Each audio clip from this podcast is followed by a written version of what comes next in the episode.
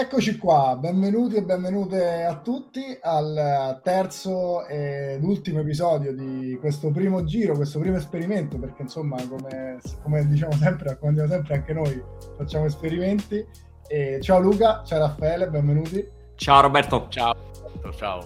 E questo, questo ultimo episodio abbiamo pensato di renderlo il più attuale possibile, perché insomma ci sta in questo momento un terremoto che parte dal tech, ma in realtà si sta diffondendo in, in ogni direzione e sembrerebbe alcuni parlano di, di, insomma, di, una crisi che si stia diffondendo a macchia d'olio, insomma in realtà prima anche de, di quello che stava accadendo nel tech c'erano chiari segnali di una crisi economica, però ora siamo in un momento in cui si stanno concretizzando cose che stanno facendo un po' tremare le gambe a, a, a tante aziende, a tanti mercati, mercati differenti e quindi abbiamo pensato di parlare di come fare sperimentazione, come applicare il growth hacking in un momento così delicato, in un momento di crisi, no? Che tra l'altro ascoltavo recentemente, non mi ricordo se leggevo o ascoltavo, Raffaele tu ne hai parlato pro- proprio poco tempo fa eh, di, di, un argomento del genere, dicendo addirittura no, siamo la generazione della crisi, noi da quando abbiamo iniziato a lavorare ci segue, ci segue questa crisi. E, e quindi l'argomento di oggi appunto è proprio come applicare questo metodo in un momento così delicato.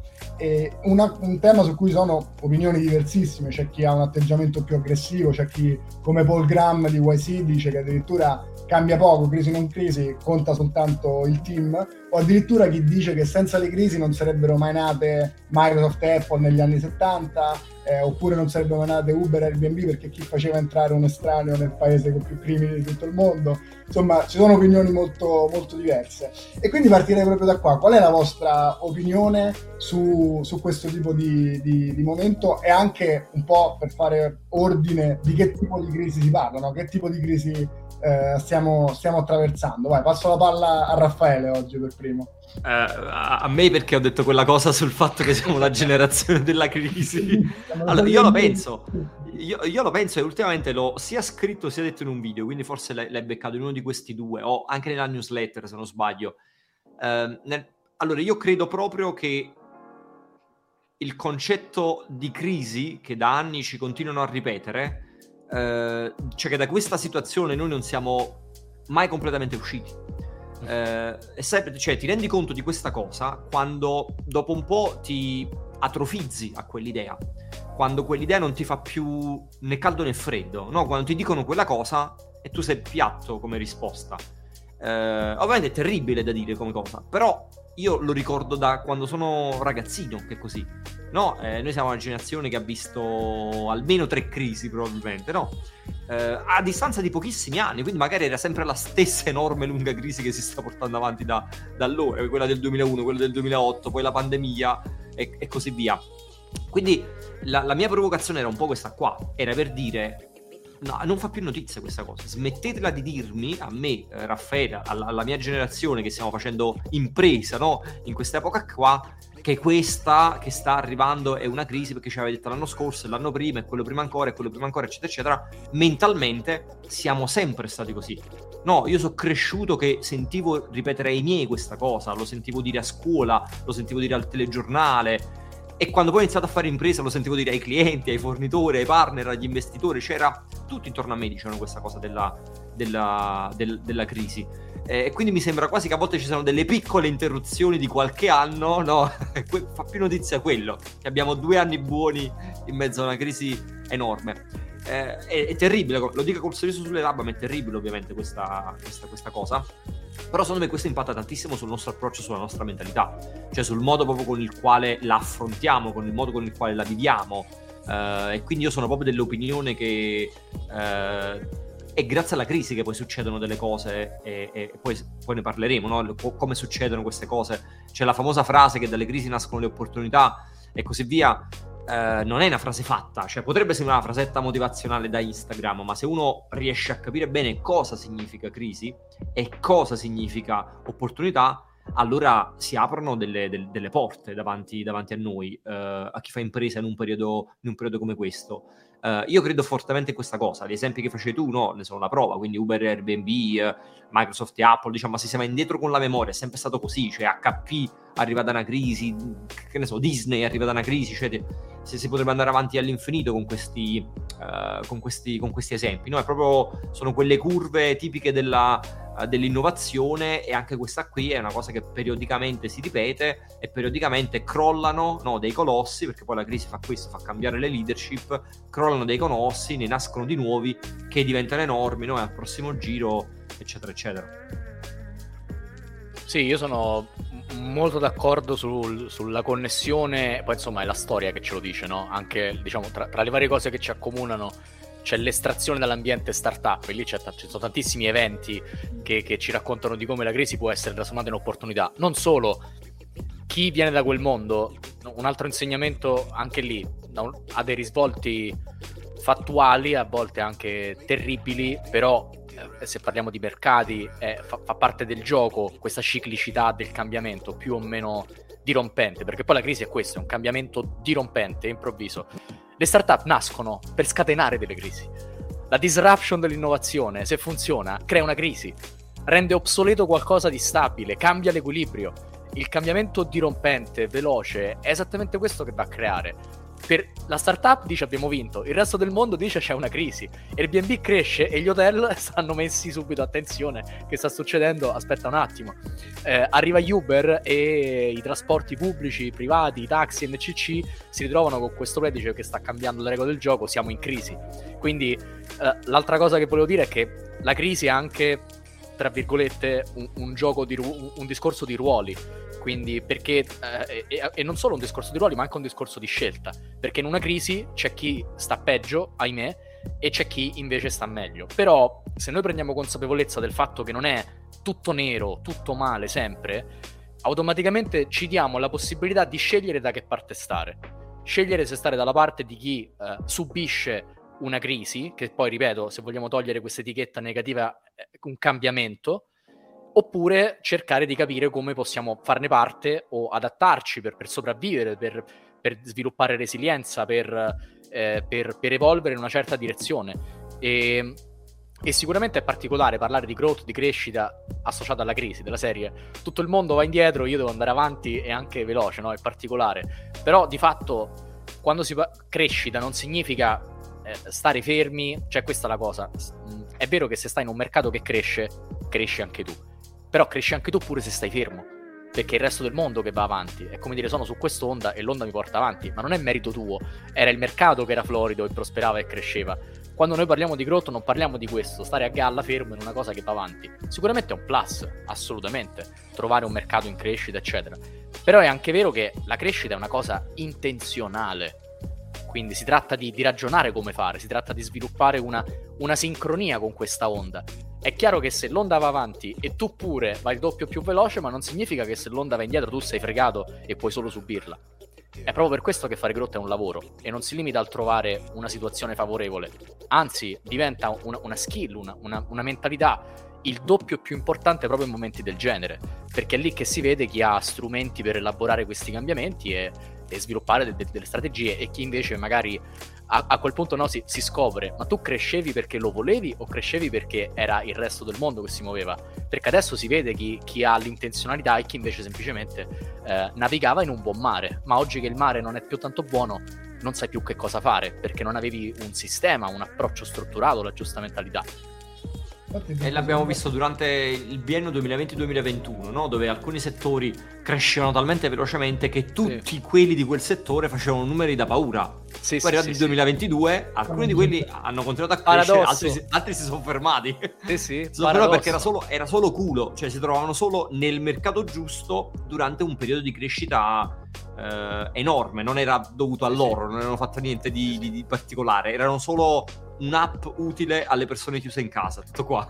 Che è la, esatto. causa, la causa di alcuni dei, dei, licenziamenti di massa che, che, abbiamo poi visto negli anni successivi, quando si erano sovraccaricati di, di forza lavoro e poi dopo adesso... Quindi è uno dei generatori, questo effetto è stato, questa sinusoide è stata un, uno dei generatori poi della, di una delle crisi che stiamo vivendo, che è la crisi de, del lavoro in questo momento. Ieri Facebook ha dichiarato che licenzierà altre 10.000 persone, sì. eh, praticamente. Quindi certo non è una di quelle piattaforme che è cresciuta grazie al Covid, quindi non aveva quella caratteristica, però è stata una delle, delle, cose che quelle crescite enormi è stata una delle cose che ha generato forse, forse è una di quelle che e ce ne sono state parecchie di aziende che hanno fatto così che hanno proiettato quei numeri no, di quel biennio nel futuro, sbagliando alla grande, dicendo: Ah, cazzo, se sto crescendo così tanto, mi serve talmente tanto di quella forza lavoro. Sì, sì. infatti, alcune aziende hanno assunto in maniera incredibile, impressionante, e poi questa cosa non è stata verificata con i numeri, cioè non, non è successo. No? Il 2022 e il 2023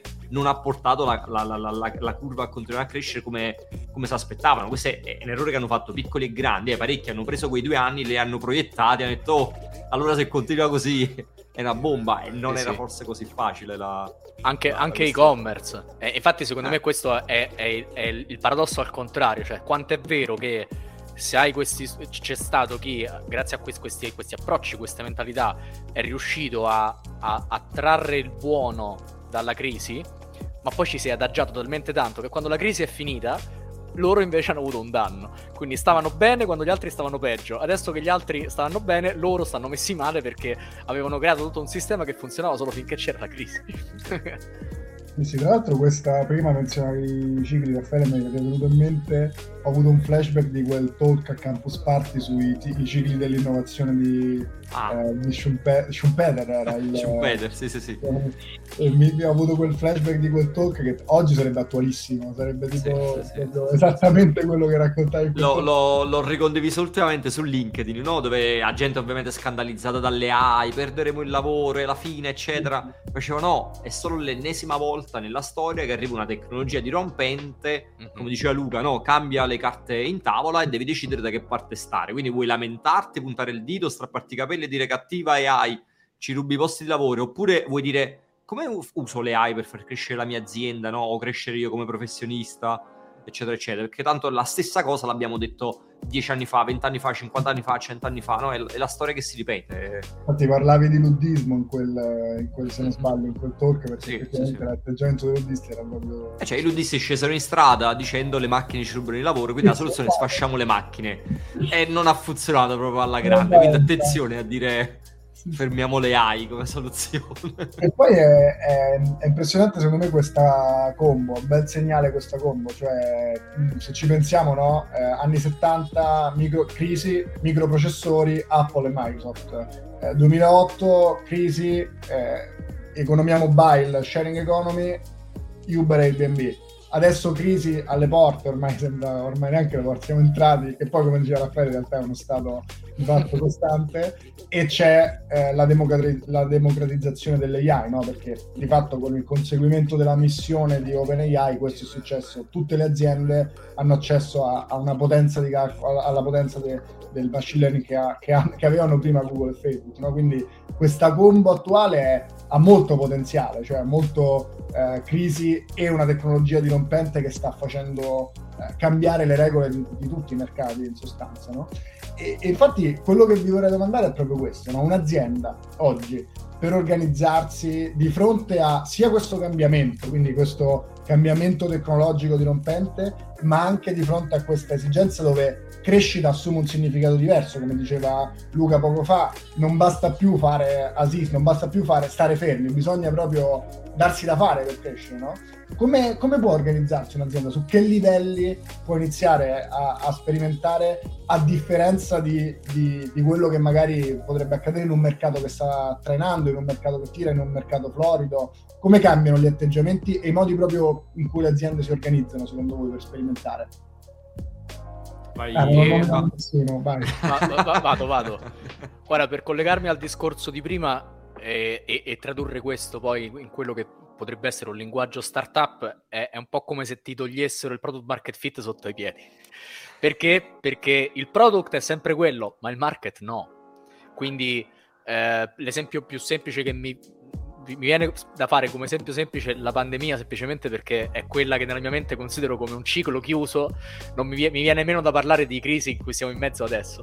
Però facendo l'esempio con la pandemia che succede che eh, aziende floride, consolidate, in fase di crescita, con uno storico, un business solido, previsioni che fino al, al giorno prima, fino a novembre 2019, quando è stato, reggevano, si sono viste a volte diventare obsolete. Pensate a chi organizzava eventi, grandi conferenze, ter- terribile, la ristorazione.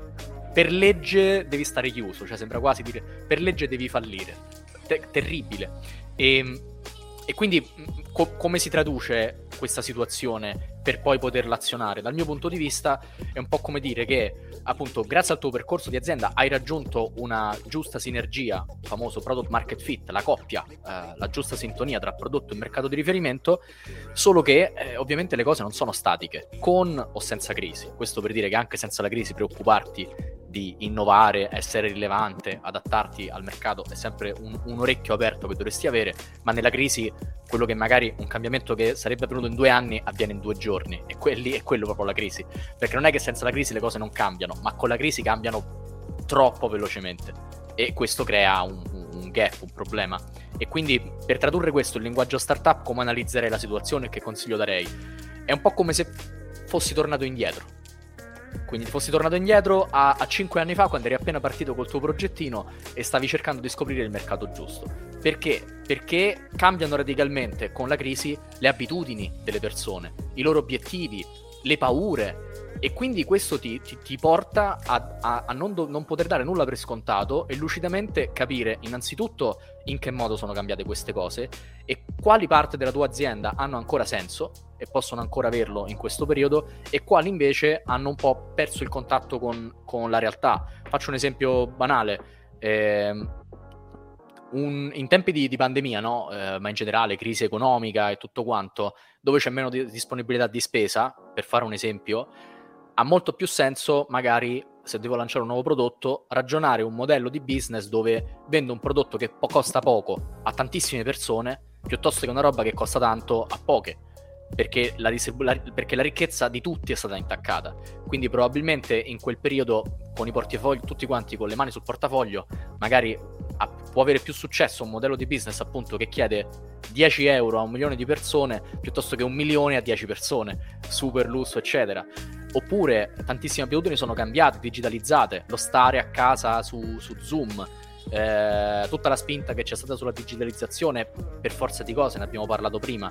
Quindi, innanzitutto ti direi prendere consapevolezza del fatto che eh, se già di base non dovremmo dare cose per scontato e ascoltare sempre l'utente, adesso dobbiamo farlo subito, immediatamente, per capire quanto è grande questo, questo baratro che si è creato tra quello che facevamo fino a ieri e quello che vuole la gente. E, e numero due, capire quanto di quello che già abbiamo è ancora rilevante e quanto invece va riconfigurato e poi studiare dei match, eh, studiare come fare a riconnetterci a quello che è una nuova configurazione dei bisogni delle persone, che è inevitabile che, che, che ci sia e che cambi anche radicalmente in tempi di crisi. Poi nell'esempio della pandemia c'era anche una parte normativa, cioè proprio per legge tu non puoi aprire i battenti, è illegale aprire il tuo ristorante quindi non è, non è che puoi inventarti, ci sono tanti, tanti, tante cose che cambiano, eh, però ti direi che eh, dando per scontato che non facciamo cose illegali, quindi quello neanche bisogna parlarne, e ti direi che è un, è un po' come se la crisi ti, ti, ti, desse un ceffone e ti rimandasse al pre-product market fit.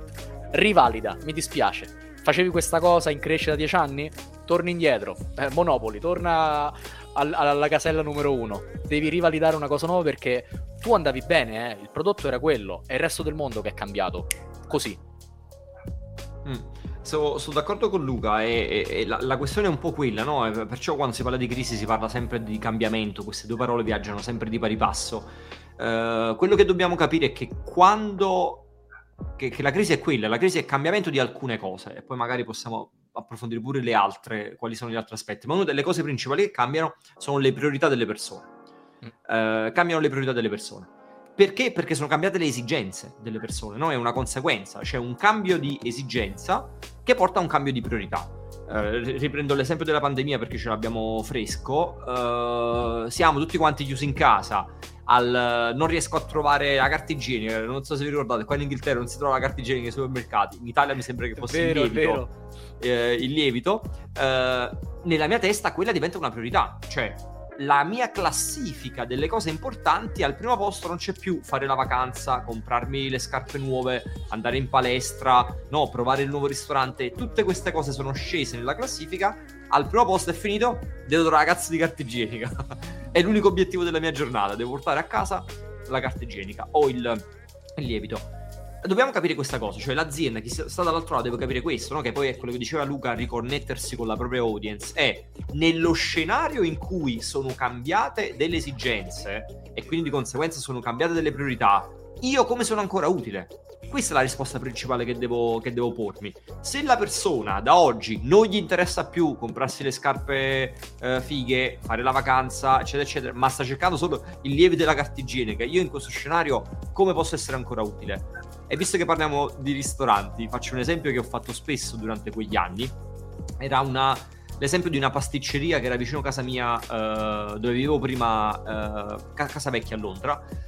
Eh, se vi ricordate, la maggior parte dei, dei, ristoranti, ma di chiunque facesse cibo, fece una cosa abbastanza ovvia, passare al delivery, no? Quella fu la risposta immediata. Quindi non puoi venire tu da me, porto io il cibo da te, no? Uh, sulle app di, di delivery eh, una pasticceria vicino a casa mia cosa fa? Fa una scelta molto diversa dagli altri.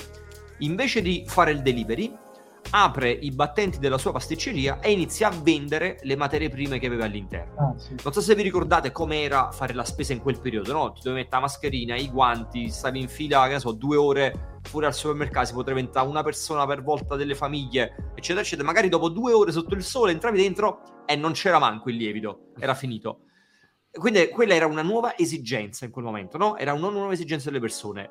La pasticceria capisce questa cosa e dice: Ma io ho la farina, il lievito, uh, il latte, lo zucchero, le uova, tutte le cose che uso all'interno, le vendo al dettaglio riorganizzando velocemente gli scaffali all'interno, se a te servivano solo quelle cose, non andavi più a fare la fila di due ore al supermercato, ma magari in 15-20 minuti facevi la fila in pasticceria, ti compravi quelle due cose che ti servivano, le trovavi, perché non c'era lo stesso casino che c'era di là, e te le portavi a casa. Questo per me è il perfetto riassunto di cambiano le esigenze, cambiano le priorità, capisco in che modo posso essere utile alle persone. Dietro quella scelta, per loro c'era proprio questo ragionamento a cosa, cosa, serve alle persone in questo momento, di cosa hanno bisogno le persone in questo momento, cosa è cambiato nella loro uh, quotidianità. Come imprenditori, questo è il tipo di domanda che dobbiamo farci. Quando troviamo la risposta a questa domanda, come diceva Luca, ricominciamo a rimetterci in gioco e rivedere quindi se i prodotti, i servizi, le cose che abbiamo offerto fino ad oggi hanno ancora senso così come l'abbiamo immaginato oppure dobbiamo ripensarle, ristrutturarle. E visto che in questo episodio si parla di cambiamento, di sperimentazione, di capacità di adattarti, ti annuncio un grande cambiamento che ho fatto io al mio business e alla mia Academy, il Growth Program. In un periodo storico nel quale tutti quanti vogliono venderti qualcosa d'abbonamento, io ho eliminato l'abbonamento. In un periodo storico nel quale tutti quanti aumentano i prezzi, io ho abbassato il prezzo. Da pochissimo infatti il Growth Program puoi accedere entrando, sem- pagando semplicemente una fee d'ingresso. Prima costava 1500 euro l'anno studiare con me, oggi costa 8,99, paghi una sola volta, entri ed hai un accesso a un archivio di oltre 150 lezioni in questo momento in cui sto registrando, più 4 nuove lezioni al mese per sempre, senza nessun abbonamento. Ti bastano 4 ore al mese per rimanere sempre sul pezzo e formarti con i migliori professionisti d'Italia. L'esempio della pasticceria in realtà mette alla luce il fatto che poi eh, durante una crisi, questo è un esempio semplice perché è una pasticceria, no? però il livello di sperimentazione qua è proprio su, su, su tantissime cose, sul modello di distribuzione, sulle operation, su, eh, su qualunque livello dell'azienda. No? Hanno proprio reinventato l'azienda, sono passati... Ah, questo, questo è un messaggio che a volte non arriva quando si parla di sperimentazione, no? Tutto deve essere sperimentato, tutto può essere rimesso in, in, gioco. Uno gli viene facile da pensare, faccio l'A-B test sulla campagnetta Facebook. Certo, quella è parte della sperimentazione, ma pure il prezzo del tuo prodotto è parte della sperimentazione, pure il tuo prodotto in sé, il modello del business, il target a cui lo stai proponendo, i canali sui quali vendi, tutto. Cioè, per me la sperimentazione è una roba drastica, no? che prende il 100, taglia a metà il business nella sua interezza puoi rimettere in discussione qualsiasi cosa e forse per- periodicamente dovresti rimettere in discussione qualsiasi cosa. E sì, sì, infatti mi, mi, verrebbe da dire, ma, ma, il business model canvas l'abbiamo compilato per guardarlo appeso al muro o per farci qualcosa? è proprio lì che, che, visualizzi tutti i pezzetti del puzzle a tutti i livelli che puoi cambiare. È proprio quello il senso di fare esperimenti come, come questo, nel senso che è proprio un cambiamento di modello, cioè magari target lo stesso, ma cambia l'offerta, cambia il prodotto, cambia la monetizzazione, i, i cost- cambiano i costi forse il personale perché non serve gente che fa i dolci, semplicemente che presenzia e guida. E, e quello è un esperimento di modello di business, assolutamente. E quindi vi faccio una domanda dall'imprenditore che ci sta ascoltando, no? dice, ma quindi per questa sperimentazione, ma quante competenze mi servono? Perché a quanto pare devo saper fare, devo, devo avere la... perché insomma per, prendere, per fare un esperimento sul pricing, sul business model, su ci vuole, ci vuole, bisogna saperlo fare, se no rischi di fare fa un casino. È chiaro che il casino sta già accadendo nell'esempio che stiamo facendo, no? perché probabilmente la pasticceria avrebbe chiuso la serranda e l'avrebbe riaperta alla fine della pandemia, quindi in quel caso non c'era molto da perdere. Però non sono tutti così i casi, l'alternativa non è sempre la serranda chiusa, magari l'alternativa è una flessione delle vendite, un calo della crescita o magari anche delle perdite, però una, un'alternativa prevista, no? si vede già che magari ancora non sta chiudendo. No? In quel caso, con questo livello di competenza, cioè quante competenze deve avere un'azienda per intraprendere sperimentazioni in una fase del genere? Allora, secondo me la cosa è, è meno, cioè dovrebbe spaventare meno di quello che sol- solitamente spaventa, perché eh, è chiaro che abbiamo detto oh, puoi sperimentare tutto, no, però la cosa importante qua è puoi sperimentare tutto.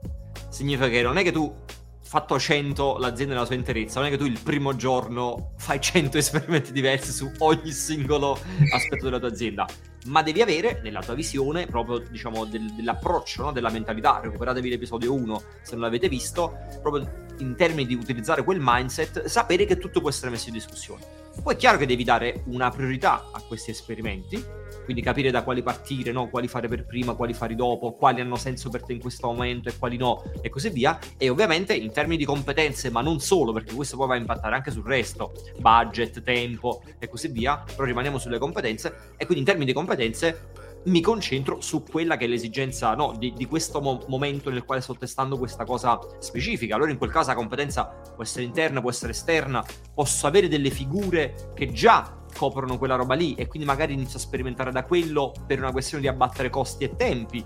Posso avere delle competenze in esterno prese solo ed esclusivamente per quella cosa. Se io voglio testare faccio un esempio banale, i video, non è che devo assumere un videomaker, no, full time, so che devo fare dei test per tre mesi, prendo un freelance che mi aiuta durante quei tre mesi a produrre quei video che mi serviranno per condurre l'esperimento tal dei tali. Ho banalizzato però per, per rendere l'idea.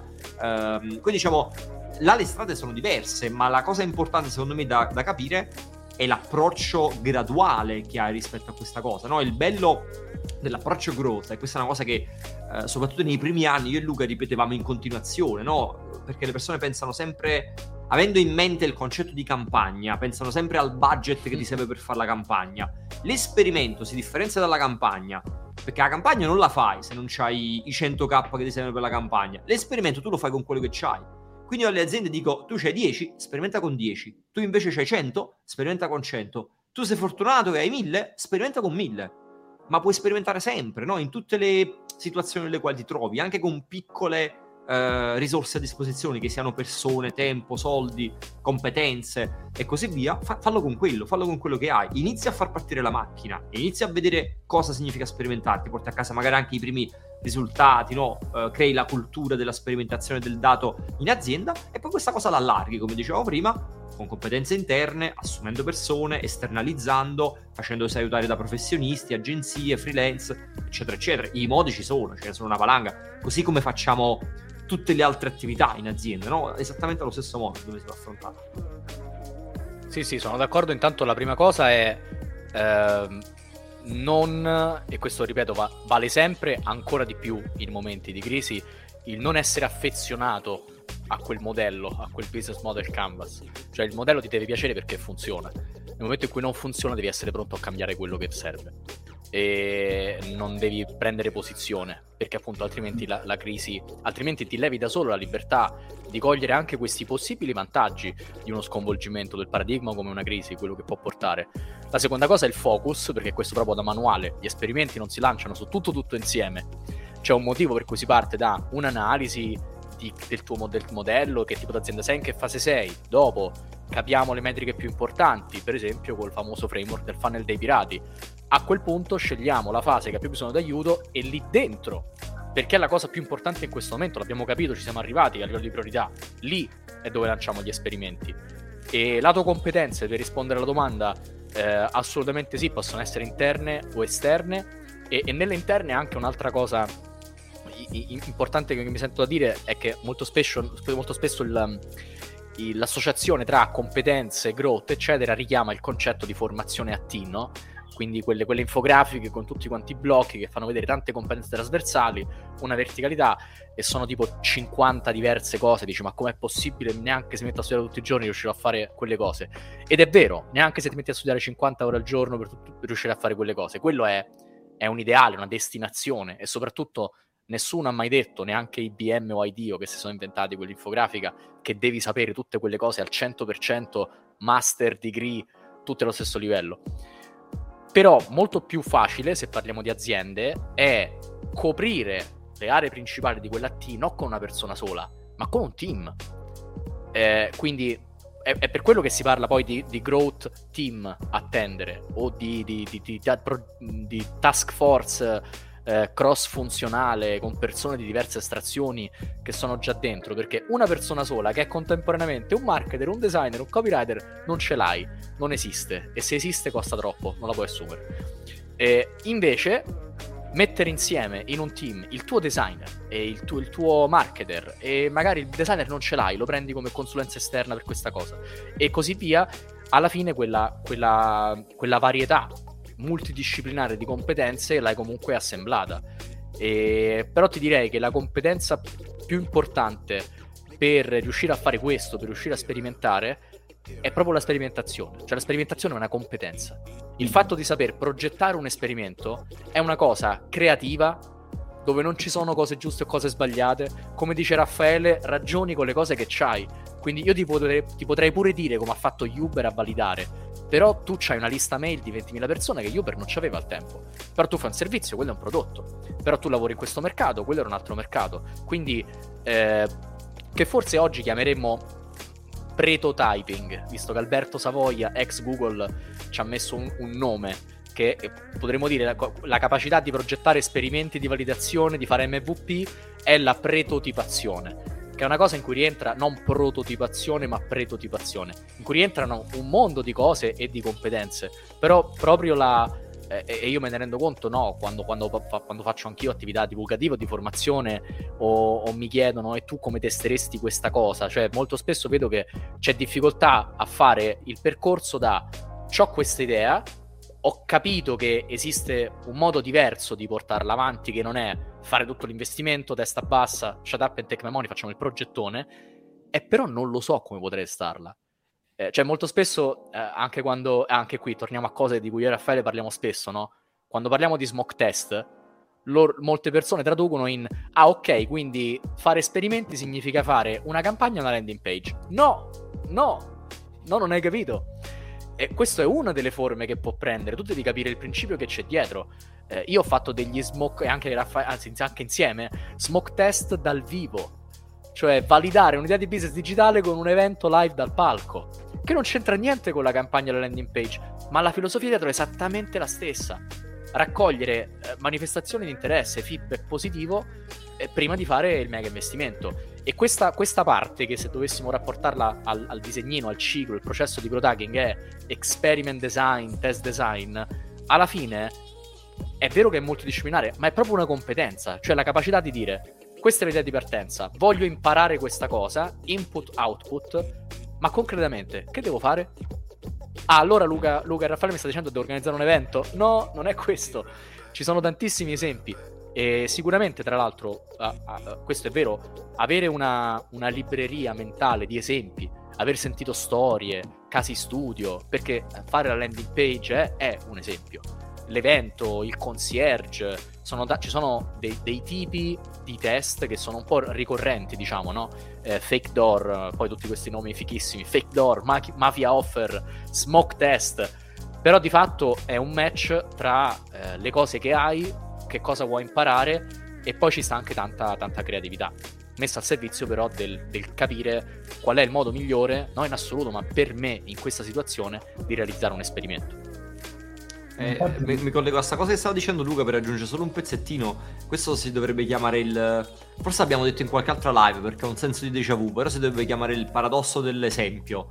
Cioè, nel senso che alla persona, appena gli fai l'esempio, prende quelle parole letterali e pensa che quindi deve fare quella, se, esattamente quella cosa. E quindi sì, quando sì. nei primi anni noi raccontavamo di, che ne so, Dropbox, Airbnb, che erano i due, due, esempi che si facevano in tutte le presentazioni, le persone avevano imparato a memoria quei due esempi e volevano fare tutti quanti quella cosa là. Il referral. Conoscere due esempi, conoscere due esempi fa un sacco di danni.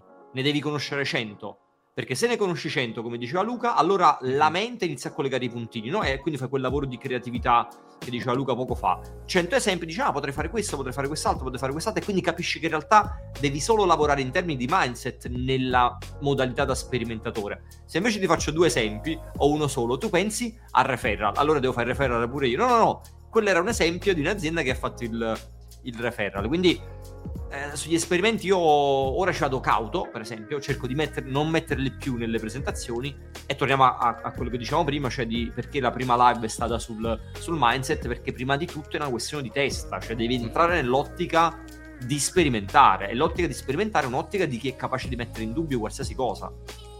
Sì, infatti forse la primissima risposta da dargli a chi si fa questa domanda è guarda che le competenze ce l'hai già, le devi solo riorganizzare, perché è esattamente quello che già fai fatto con, una, con un approccio diverso, no? Perché eh, la differenza tra attività e esperimento è esattamente questa, forse le attività che, che, che, che fai per tenere in vita un'azienda le competenze ce le hai per forza, perché altrimenti l'azienda non andava in vita. Quindi se incominci, non restava in vita, se incominci a trattare il marketing come un esperimento, il prodotto come un esperimento, i prezzi come un esperimento, la distribuzione come un esperimento e le stesse persone che prima erano on charge su queste attività, ma le facevano, per usare una parola che le scrive bene, a cascata e non, non, non misuravano eh, input-output e poi prendono una decisione, automaticamente ti ritrovi già con le competenze hai solo avuto bisogno di riorganizzare no? la, la, l'azienda di fatto.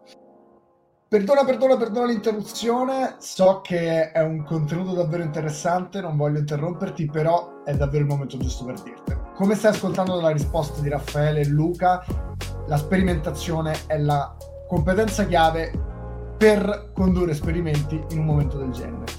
È chiaro che è importante poterli realizzare, sono importanti le competenze necessarie, poi funzionali alla realizzazione dell'esperimento, che chiaramente di business in business variano tantissimo, ma la competenza principale è la capacità di organizzare un processo di esperimenti che vengono prioritizzati, prototipati, approvati, lanciati e trattati come esperimenti, cioè il modo più veloce per verificare se un'idea ha effettivamente un determinato impatto sulle metriche fondamentali del business. E come hai ascoltato dalle risposte di Luca Raffaele, questo è un lavoro vero e proprio, una skill, una competenza che non tutte le aziende hanno. E tranquillo che, o tranquilla che è normalissimo che questa competenza non ci sia in un'azienda, a prescindere dalla dimensione. Ci sono aziende che incontriamo ogni giorno che ti sorprenderebbe sapere se ti dicessi il nome che ancora non possiedono un processo del genere. Ecco, 24-7X fa proprio questo, offre ai propri clienti team di crescita multidisciplinari e completi che implementano la sperimentazione rapida all'interno dei canali di marketing, prodotto, business model, prezzo e offerta di tutti i nostri clienti. Lo facciamo con corporate, con startup, lo facciamo a diversi livelli di scalata della fase di vita dell'impresa e la cosa più importante che ci riconoscono i nostri clienti è che portiamo rigore, metodo e velocità di sperimentazione all'interno delle loro organizzazioni, oltre che tutte le competenze che servono per lanciare effettivamente questi esperimenti. Se vuoi introdurre la sperimentazione rapida nella tua azienda, allora clicca, clicca qui sotto e scopri come possiamo aiutarti a farlo. Buon proseguimento! E quindi la mia domanda successiva è: ma come si organizza quindi la sperimentazione? So che l'avete scritto e riscritto nei, nei, vostri libri come si organizza la sperimentazione, però è proprio la domanda più, più calzante probabilmente. No? Come fa un'azienda a organizzare la sperimentazione eh, proprio per non cadere nell'errore di replicare gli esempi degli altri, no? Perché alla fine esperimento, come dite giustamente, non vuol dire fare landing di Sean Ellis di Dropbox e raccogliere 170 contatti, vuol dire sperimentare le conseguenze di un'ipotesi sul proprio business, no? Come fa un'azienda a non cadere nel paradosso dell'esempio? Passo la palla. Deve, visto che parlavi di ipotesi, deve fare un sacco di ipotesi Uh, cioè, nel senso che la sperimentazione è questione di quantità, è solo questione di quantità, no? È proprio la legge dei grandi numeri. Ne fai 100 e quindi uno lo becchia a un certo punto. Se ne fai uno solo non funzionerà. Uh, trust the process, si dice nel mondo agile, no? Quindi devi fidarti del processo, devi continuare, fallo ancora, fallo ancora, fallo ancora, fallo ancora, fallo ancora, e a un certo punto uno di quegli esperimenti ti risolverà il problema che stavi cercando di risolvere. Uh, diciamo, no, non voglio stare qui a fare tutto il, il, processo delle quattro fasi del growth però diciamo se la vogliamo velocizzare tantissimo, c'è una fase principale che è la fase di analisi. E quello è fondamentale, senza analisi non si va da nessuna parte, cioè nel senso tu devi innanzitutto capire cosa non sta funzionando perché devi capire dove vuoi sperimentare, no? Per dare poi una priorità, quello che dicevamo prima. Tu puoi mettere in discussione il 100% del business, ma il giorno 1, quando effettivamente dovrai fare un test, dovrai dire, raga, da cosa partiamo? E da cosa parti lo capisci con l'analisi, perché hai un problema specifico che stai affrontando, perché hai un collo di bottiglia che hai verificato, hai degli ingranaggi che da qualche parte si sono incriccati un pochino, no? E quindi sai che hai un problema su quella roba lì. Abbiamo un problema nei clienti di ritorno. Ok, perfetto, allora sperimentiamo solo su quello, sul far tornare i clienti, non nell'acquisizione perché il problema ce l'abbiamo là, quindi ci concentriamo su quello. Dopo l'analisi c'è una fase estremamente creativa, che è il momento nel quale invece si tirano giù le idee. E quello è il momento nel quale si fa leva sull'avere un team quanto più misto, no? eterogeneo possibile. Eh, dove alla riunione, al brainstorming faccio entrare sia quello che ha 40 anni di esperienza in azienda, sia lo stagista che è arrivato l'altro ieri, perché portano due punti di vista diversi l'esperienza e la freschezza, la conoscenza dell'industria, l'assenza di paraocchi. Messe queste cose intorno a un tavolo e quindi persone di seniority diversi, ruoli diversi, sesso diverso, tutto, no? Dobbiamo mischiarci il più possibile. Là si iniziano a tirare fuori le idee e quindi abbiamo questo problema sui clienti di ritorno, il rinnovo del contratto, eccetera, eccetera. Cosa vogliamo sperimentare? E ne tiri fuori di idee 50, 100, 150, non 3. Come abbiamo detto prima, è una questione di, di, di quantità e poi parti con l'esecuzione vera e propria di, di, queste idee, dopo una fase di priorizzazione, design, non vado nel dettaglio perché potremmo parlarne per ore, però diciamo ci sono questi due passaggi che sono fondamentali. A volte vorrebbero direttamente la soluzione, no? E quindi è Raffaele Luca, a me non rinnovano il contratto, ma voi cosa fareste al posto mio? Che ne so? Io non conosco la tua azienda, come faccio a darti risposta del genere? Sarebbe come chiamare il dottore, dottore, ho mal di testa, ma secondo voi cos'è? cioè, come fa il dottore a dirti di cosa si tratta al telefono? Ci sono quelle due fasi che sono fondamentali e, e quella è analizzare bene il problema e quindi capire a cosa vogliamo dare priorità in questo momento e poi su quello tirare fuori una valangata di idee. E le persone non ci credono che la quantità sono quelle, ma quando fate veramente delle sessioni di brainstorming, di idea generation, eccetera, eccetera, su... martedì ne abbiamo fatto una col mio team penso in uh, forse un'ora di brainstorming creativo che abbiamo fatto, abbiamo fatto 250 post-it. Uh, I numeri sono veramente quelli là, perché poi lì in mezzo ci sarà qualcosa che funzionerà quando sarà eseguito. Se tiri fuori tre post-it, le probabilità sono bassine, diciamo, non sono dalla tua parte. E di quei 250 quanti ne avete selezionati per condurli nel prossimo sprint di, di sperimentazione? Abbiamo fatto una macro selezione, ti direi così, Uh, e poi di quella macro selezione ho fatto io un altro filtro e adesso ho qua un Notion aperto dove ce ne sono 8. Okay. Però non significa che le altre 249 le sto certo. ignorando. Ho quel posto, quell'enorme database nel quale vado a pescare e dire oh, ma quella volta a marzo abbiamo tirato fuori quella cosa. Sai che forse è arrivato il momento di, di testarla. Sì, sì, aggiungo due cose e, e, e, poi, e provo a rispondere anch'io alla domanda dell'organizzazione, no? Perché poi chiaramente eh, l'azienda ragionando per sistema azienda si pone il problema, sì, ma al di là di, di io dipendente o imprenditore che mi piace l'idea, come faccio a, a muoverci tutti insieme in questa direzione? Eh, intanto lato, lato idee, una cosa che mi sento di dire è che sicuramente la, la, la creatività è, è, è che e tra l'altro non è la prima volta che la citiamo parlando di queste cose già in questo episodio, quindi sicuramente è, è un'arma che vale la pena coltivare e, e, sviluppare al di là di tutto. Ma oltre alla creatività, quindi della serie, quando parliamo di tirare fuori idee per esperimenti, idee su cose che, su soluzioni, non parliamo di astrarle magicamente dall'aria. Mi sono alzato la mattina e ho avuto quest'idea, ma eh, cosa, cosa può aiutare a sviluppare questa creatività, questa capacità di unire i puntini? Numero uno, la diversità, come diceva Raffaele, già il fatto di coinvolgere persone con profili diversi, spunti diversi, a volte anche esterni advisor, uh, persone che, che, potrebbero avere qualche spunto. E è un, è un, un fattore che aiuta. Eh, dopodiché, un'altra cosa è eh, rifocalizzare, ovvero, eh, come dicevamo, no? nel momento in cui ci sediamo a fare, a tirare fuori idee, significa che abbiamo fatto dei compiti a casa, cioè abbiamo già capito, altrimenti non possiamo andare avanti, qual è l'area su cui bisogna fare esperimenti, la cosa più importante in questo momento.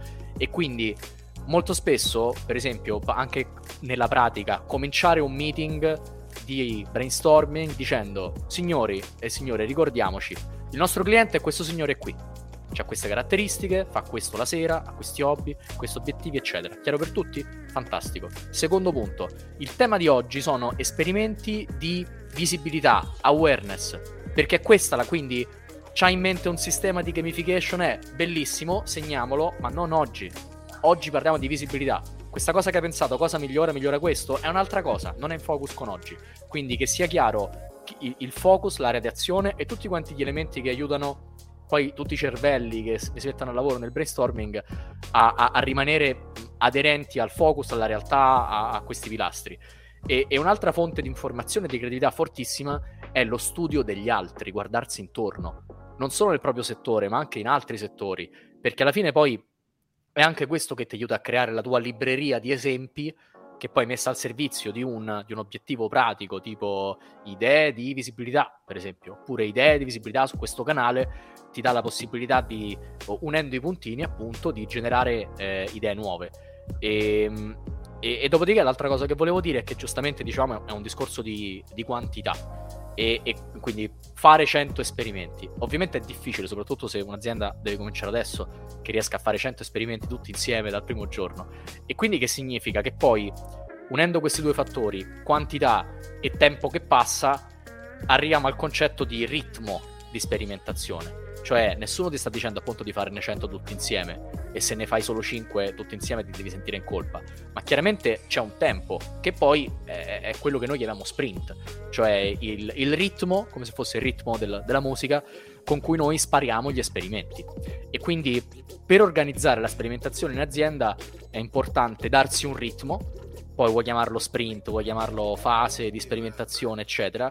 Eh, noi, per esempio, adottiamo un ritmo, uno sprint di due settimane, ma anche, può essere anche un mese. In alcuni casi possono essere anche trimestri. Magari sono aziende che hanno cicli di vendita super lunghi, con l'IT che è un po' più lento e bisogna però tenerlo on board. L'importante è averlo, in modo tale che tu sai benissimo che ogni mese noi abbiamo 5 spazi per esperimenti. Perché perché, altra cosa, ci siamo misurati su questo e noi non abbiamo una capacità di lavoro illimitata.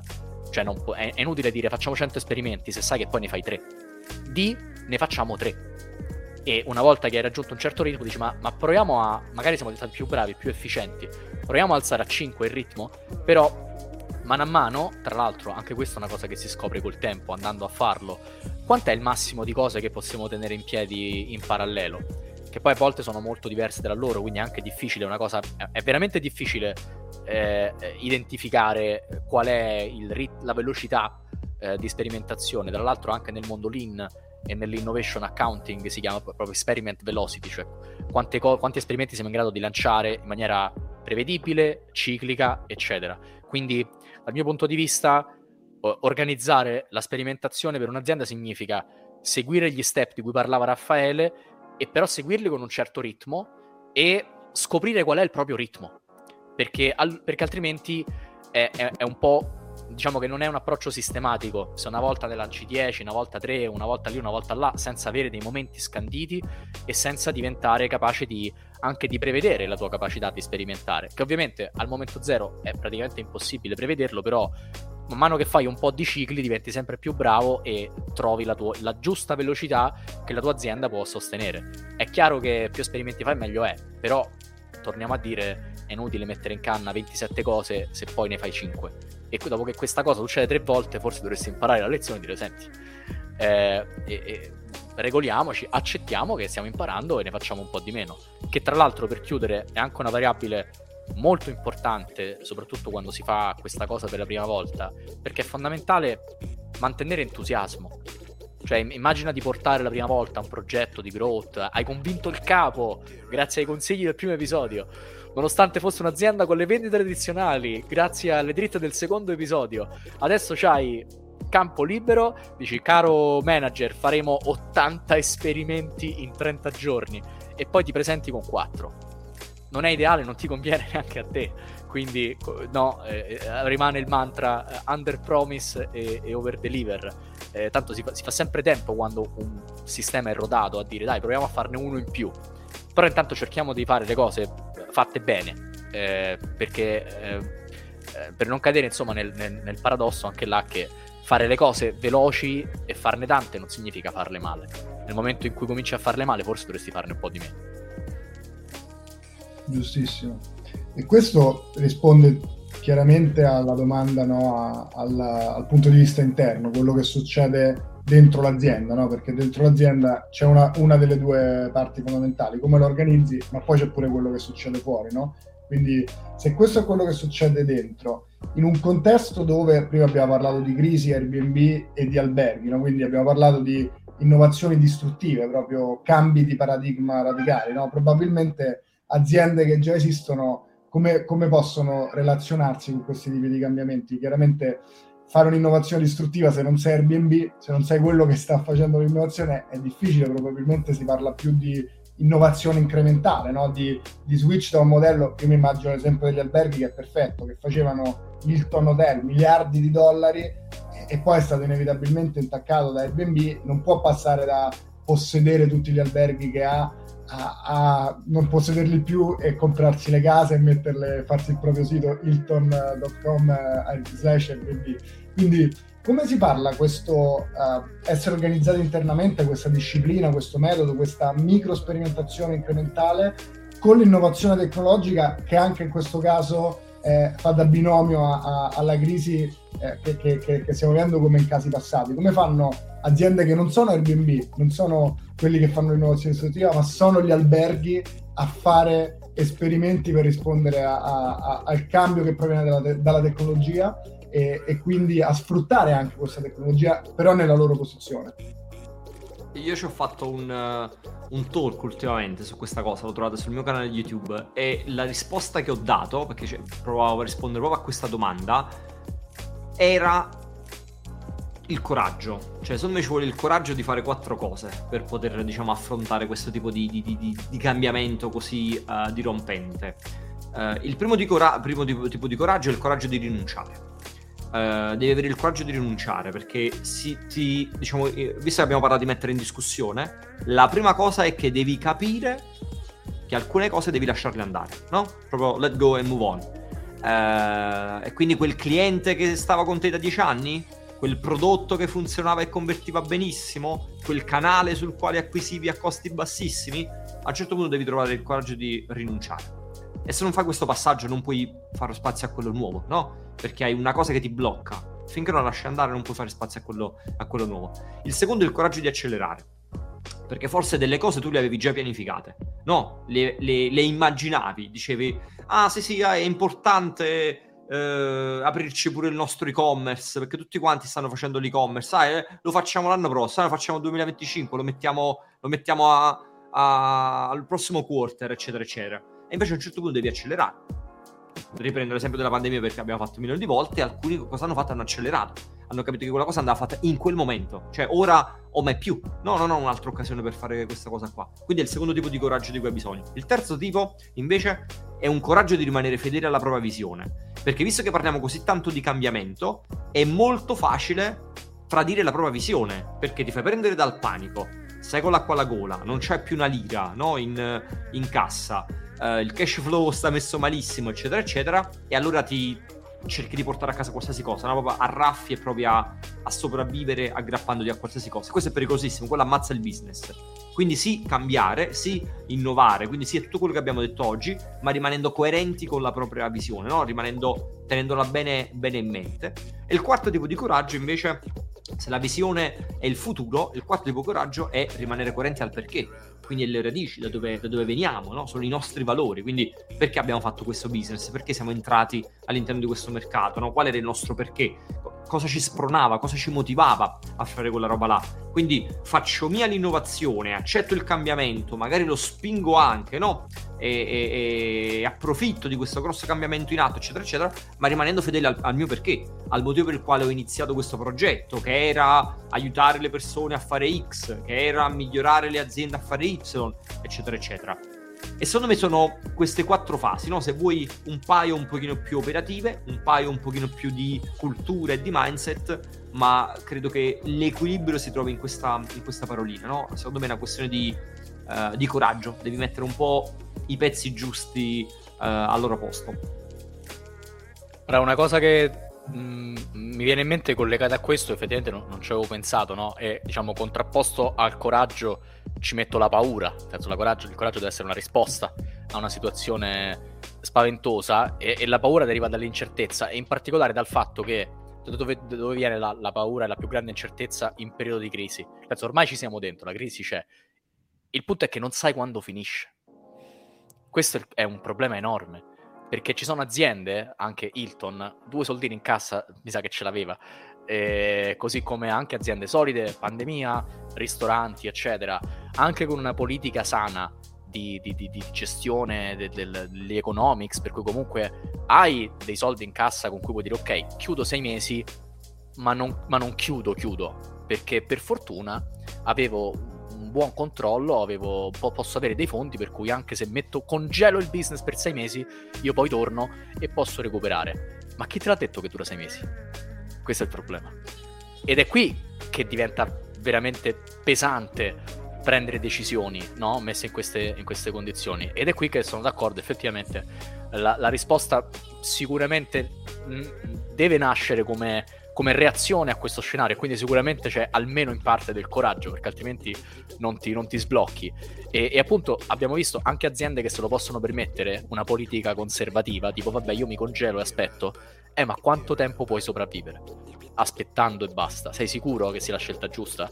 Perché ogni, ogni momento che aspetti e ritardi i cambiamenti di cui parlava Raffaele è, è, è, un mese in meno che sei stato fermo a subire la crisi e a non provare a costruirci qualcosa sopra che potrebbe portarti addirittura a un binario del tutto nuovo.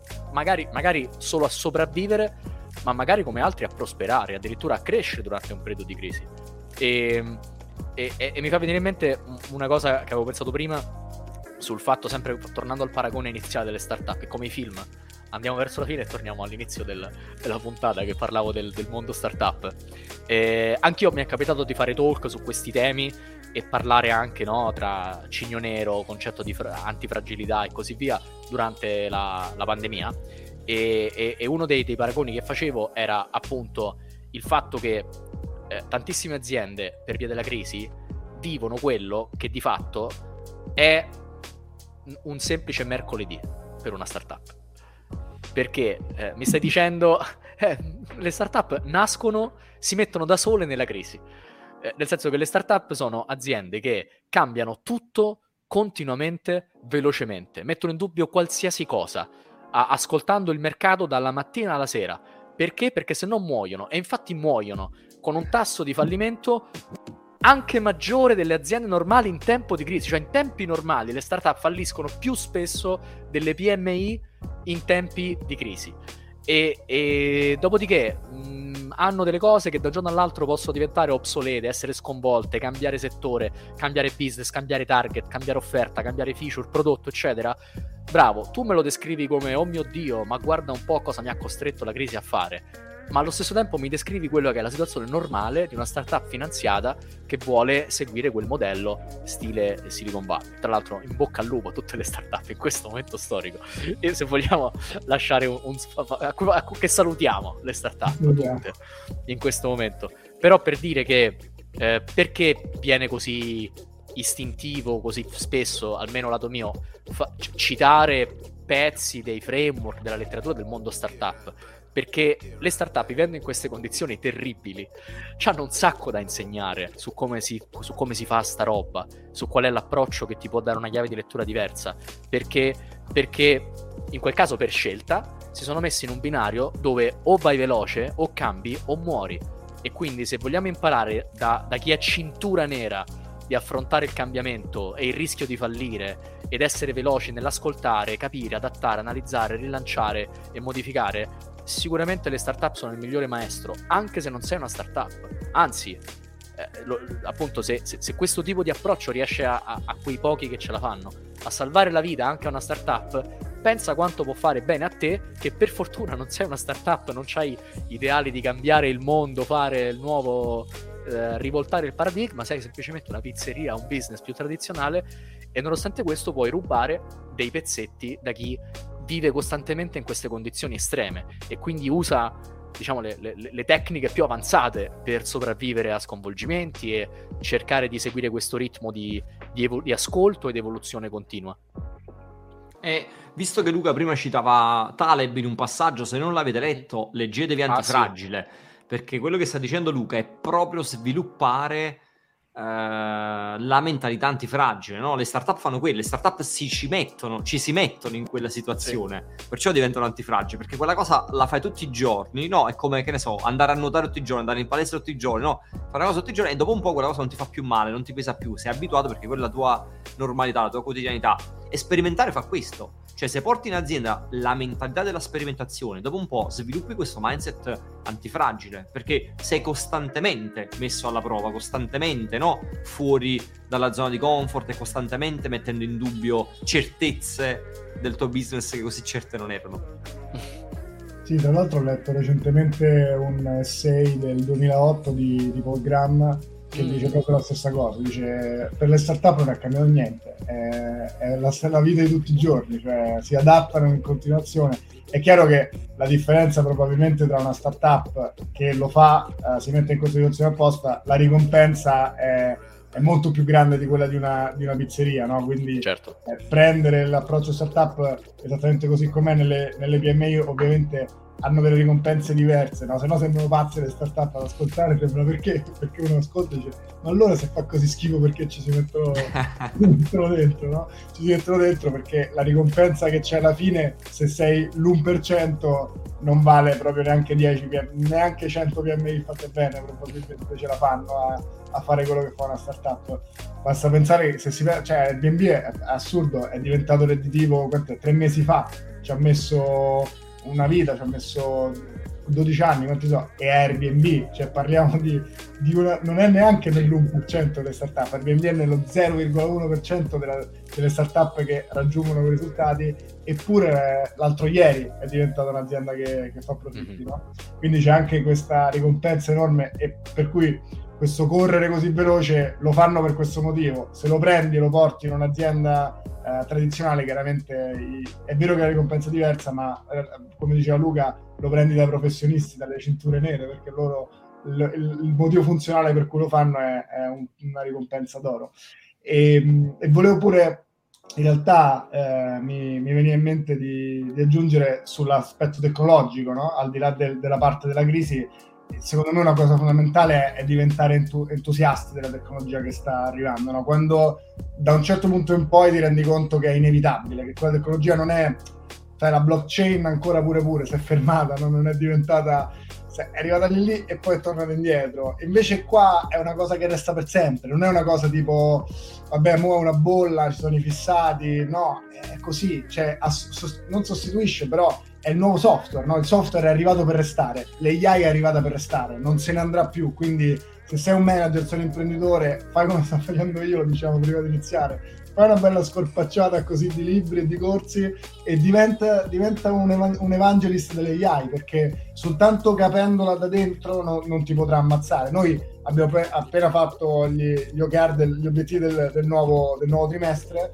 abbiamo messo eh, a, a obiettivo del trimestre il rilascio di almeno sei tool che durante il trimestre, quindi in, in, in tre mesi, interni chiaramente, non, non, non, prodotti esterni, che utilizzano le API di cioè GPT o comunque qualunque strumento sufficientemente potente da migliorare il nostro lavoro. Un po' perché chiaramente a livello proprio di economia interna è conveniente, nel senso che eh, proprio prima di iniziare questa, questa registrazione parlavamo di, eh, di, copywriting e come applicare ChatGPT per risparmiare un sacco di soldi, risparmi un sacco di tempo. Un po' proprio per portare alto, in alto l'entusiasmo verso la tecnologia, perché il cambiamento ci sono due, due modi per, fa, per viverlo: o lo guardi o lo vivi e se lo vivi ti conviene viverlo da leader, perché da leader nel senso non per forza di industria, ma di uno che, che farne ci parte. Farne parte, esatto.